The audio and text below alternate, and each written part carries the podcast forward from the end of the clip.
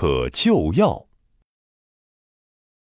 周朝的时候，有个非常贪心又很小气的大王，叫周厉王。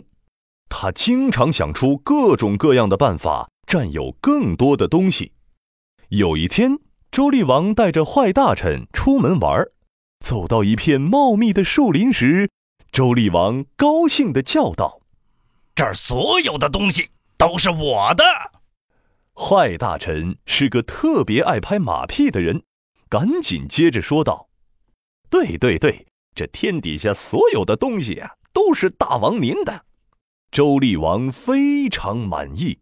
他走着走着，看见前面有一群猎人，他们刚刚打猎回来，背上呀背着好多猎物呢。周厉王有点不高兴了：“这是怎么回事？你刚才说天底下所有的东西都是我的。”那山上的动物也都是我的，为什么这些猎人偷了我的东西？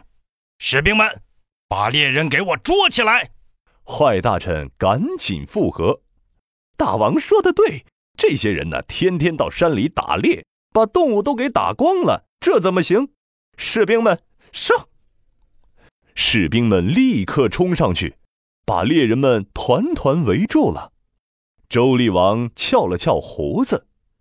你们不应该打猎，这山上的东西都是我的。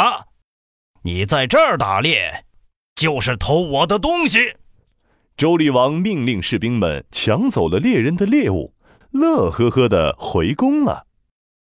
周厉王一回到皇宫里，就让人把抢来的猎物做成美味佳肴。他正坐在宝座上，喜滋滋的等着开饭的时候。有一个人气冲冲的走了进来，这个人就是好大臣樊伯。樊伯一进门就说道：“大王，我听说您今天抢了一大堆猎物，而且还不让猎人打猎，这怎么行？”周厉王抬头一看，居然是樊伯。他平时啊最讨厌樊伯了，因为樊伯总是说这个不能做，那个不能做。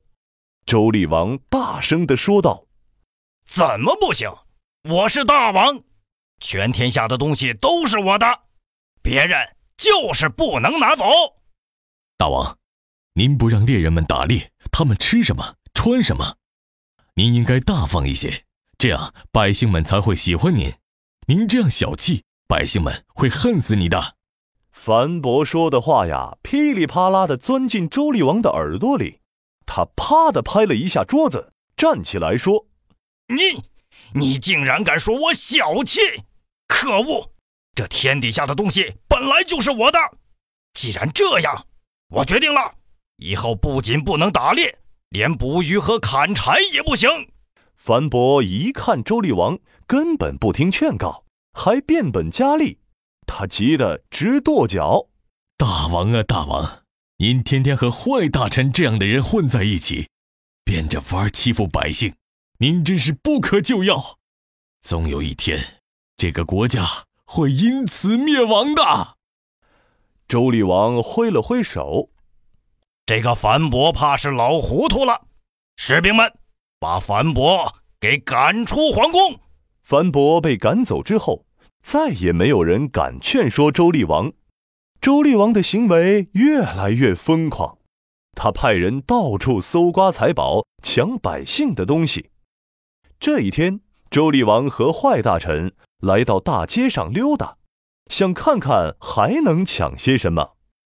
周厉王看着街上来来往往的行人，一个个的都穿着破衣服，他皱着眉头想着：这帮人的东西我都抢的差不多了。还能抢什么呢？周厉王心烦的走来走去，有了。他对身边的坏大臣说：“你马上颁发一条新命令，以后百姓们走路也要交钱。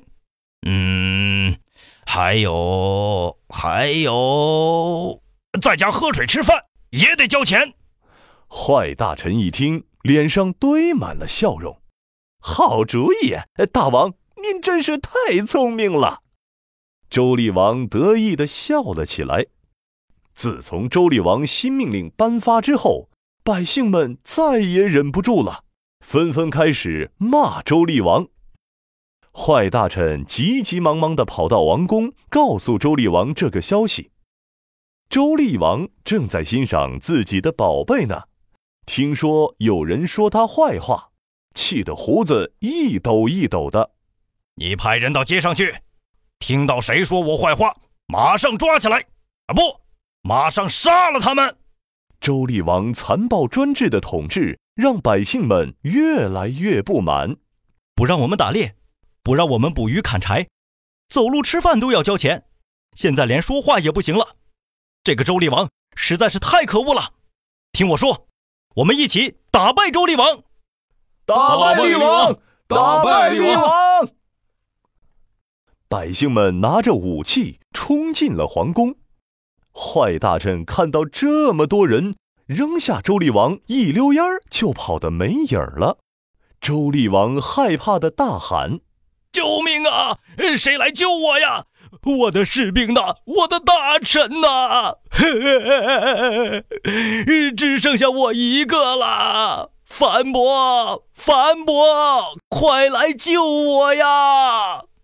远远的。周厉王仿佛听到了樊伯的声音：“大王啊，大王，我早就劝您不要这么做了，现在已经不可救药了，您还是赶快逃跑吧。”外面的声音越来越近了：“杀呀，冲进去，杀了周厉王！”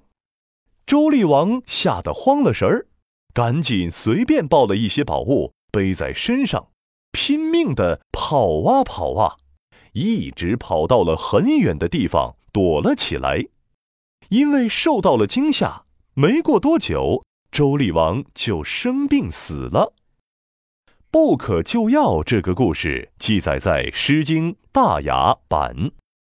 周厉王不听樊伯的劝告，一直压迫百姓，最终被百姓打倒，谁也不能救他了。不可救药，比喻人或事已经到了无法挽救的地步。